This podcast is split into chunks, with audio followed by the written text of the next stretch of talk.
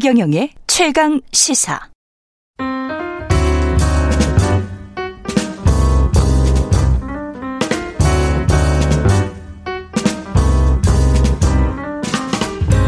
네, 더 나은 미래를 위해서 오늘의 정책을 고민합니다. 김기식의 정책 이야기 식센스 김기식 더 미래연구소 소장 나오셨습니다. 안녕하세요. 예, 안녕하세요.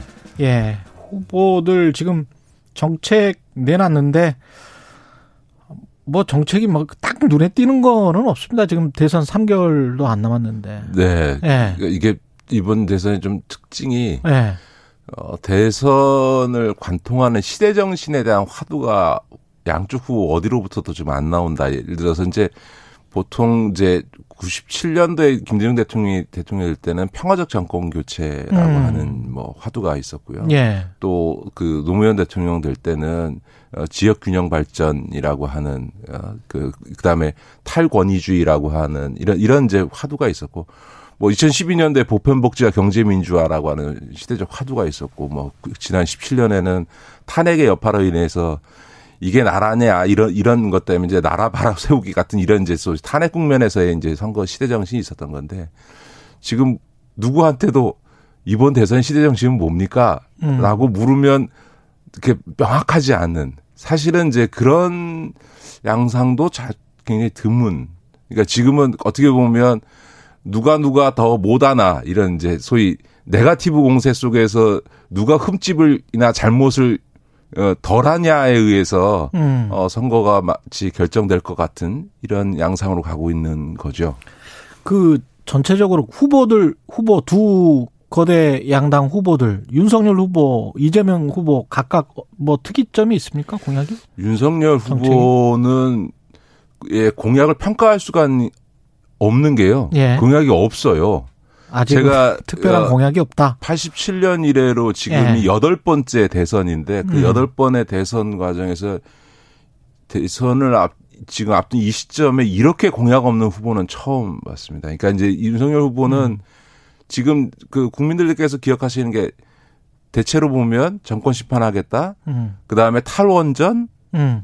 정책 잘못됐다. 그래서 다시 원전하겠다. 그 백조 다음에 있잖아요, 백조. 그 다음에 그 부동산 예. 관련해서 종부세 음. 이거 어? 세금 폭탄이니까 하겠다. 이, 이런 게 이제 대부분인데 예.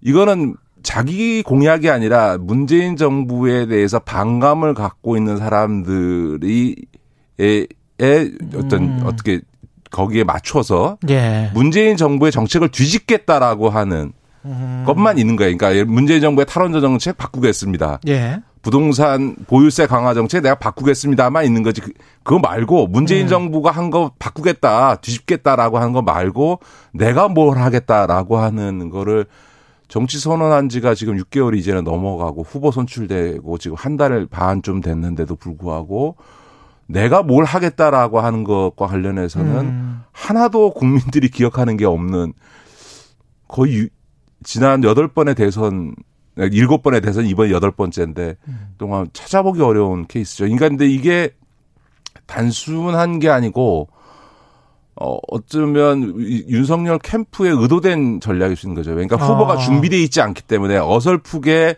공약 냈다가 후보가 그것을 소화해서 음. 대체로 왜냐하면 대선 후보라는 건 매일같이 기자들의 질문 그렇죠.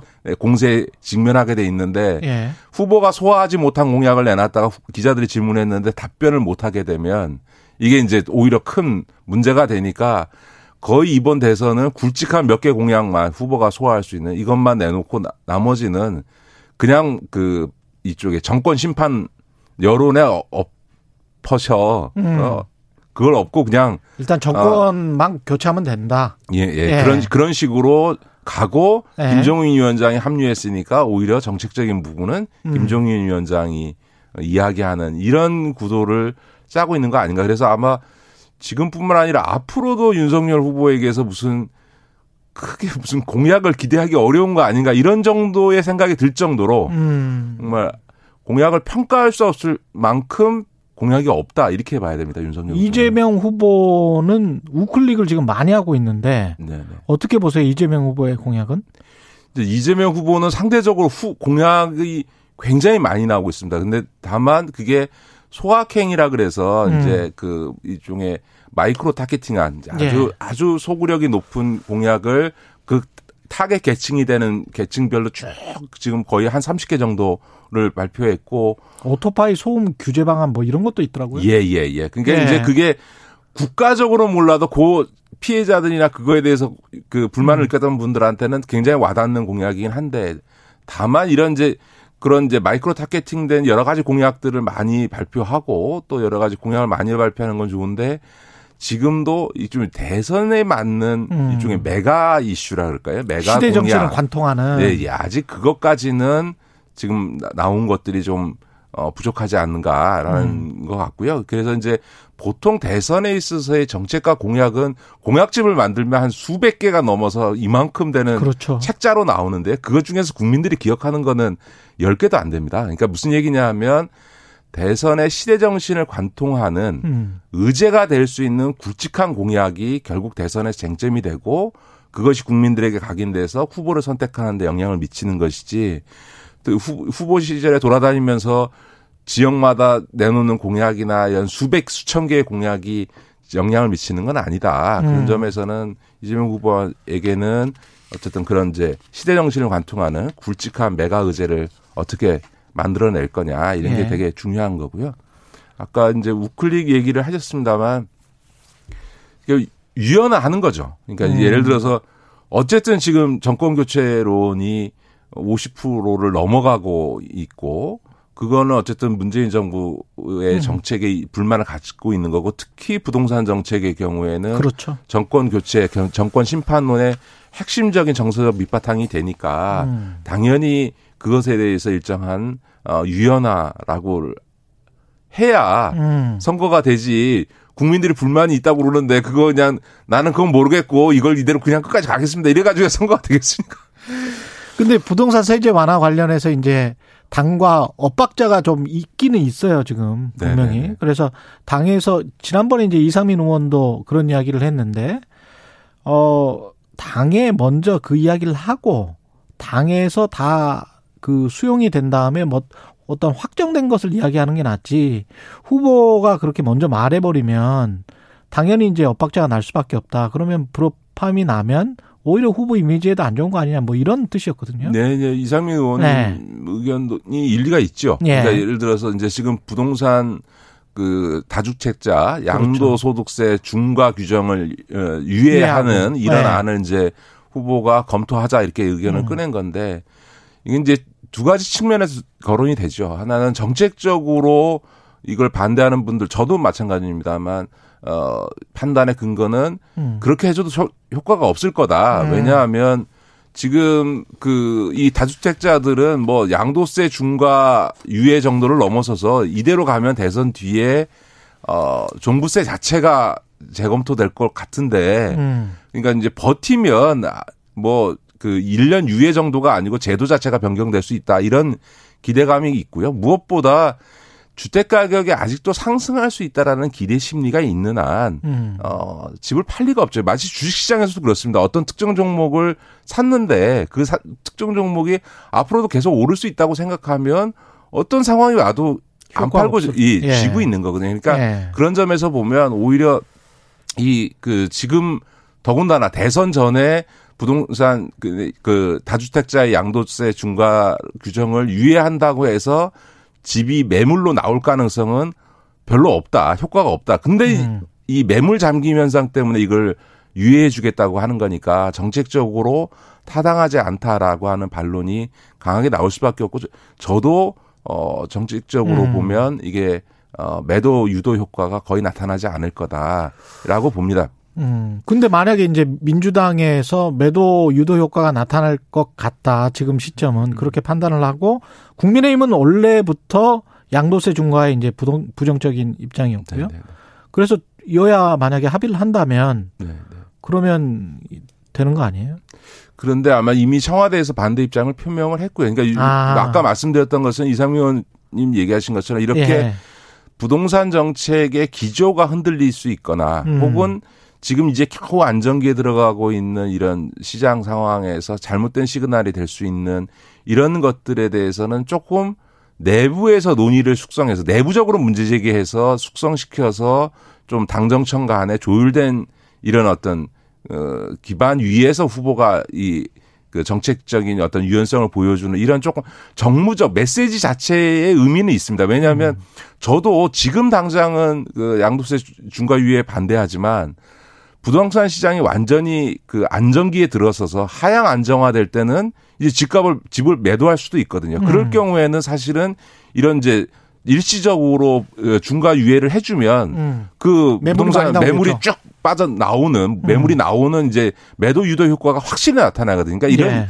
중과 유예는 부동산이 안정 하향기에 들어갔을 때 써야만 효과가 있는 거지. 음. 지금처럼 아직도 상승 기대감이 있을 때는 해도 소용이 없는 거거든요. 예. 그런 점에서 할 수 있는 건데 그런 얘기를 충분히 할 수 있는 거를 이 조율되지 않은 상태로 툭 던졌다가 음. 지금과 같은 이런 정책적 효과 논쟁이 붙게 되면 예. 오히려 이제 그 취지와는 달리 효과가 반감되는 부분이 있으니까 음. 이제 이재명 후보와 선대위에서도 그런 것들을 좀 조율할 필요들이 있는 거죠. 이 부동산이 참 미묘한 게 말이죠. 공시가 같은 경우도 지금 내년 3월에 선거인데 내년 3월 즈음해서 그 전에 또 세금을 받아보게 될 거란 말이죠. 네네. 공시가도 결정이 될 것이고. 근데 이제 공시가가 세금도 올리지만 사실은 또 분양가도 상승시킵니다. 네네. 예, 왜냐면 공시가 때문에 그 땅값이 올라가는 네네네. 거니까 공식적으로 그 땅값을 인정해 버리는 거니까 분양가는 당연히 높아지죠. 네네네. 양가적인 게 있단 말이죠 이게. 근데 이제 공시가 때문에 분양가가 네. 올라간 게 공시가라는 게 시가를 반영해서 그렇죠. 공시가로 올리니까 네. 이미 시가는 올라가 있는 상태니까 뭐 네. 공시지가는 늘 시가를 뒤따라가는 그렇습니다. 형태죠. 그러니까 이제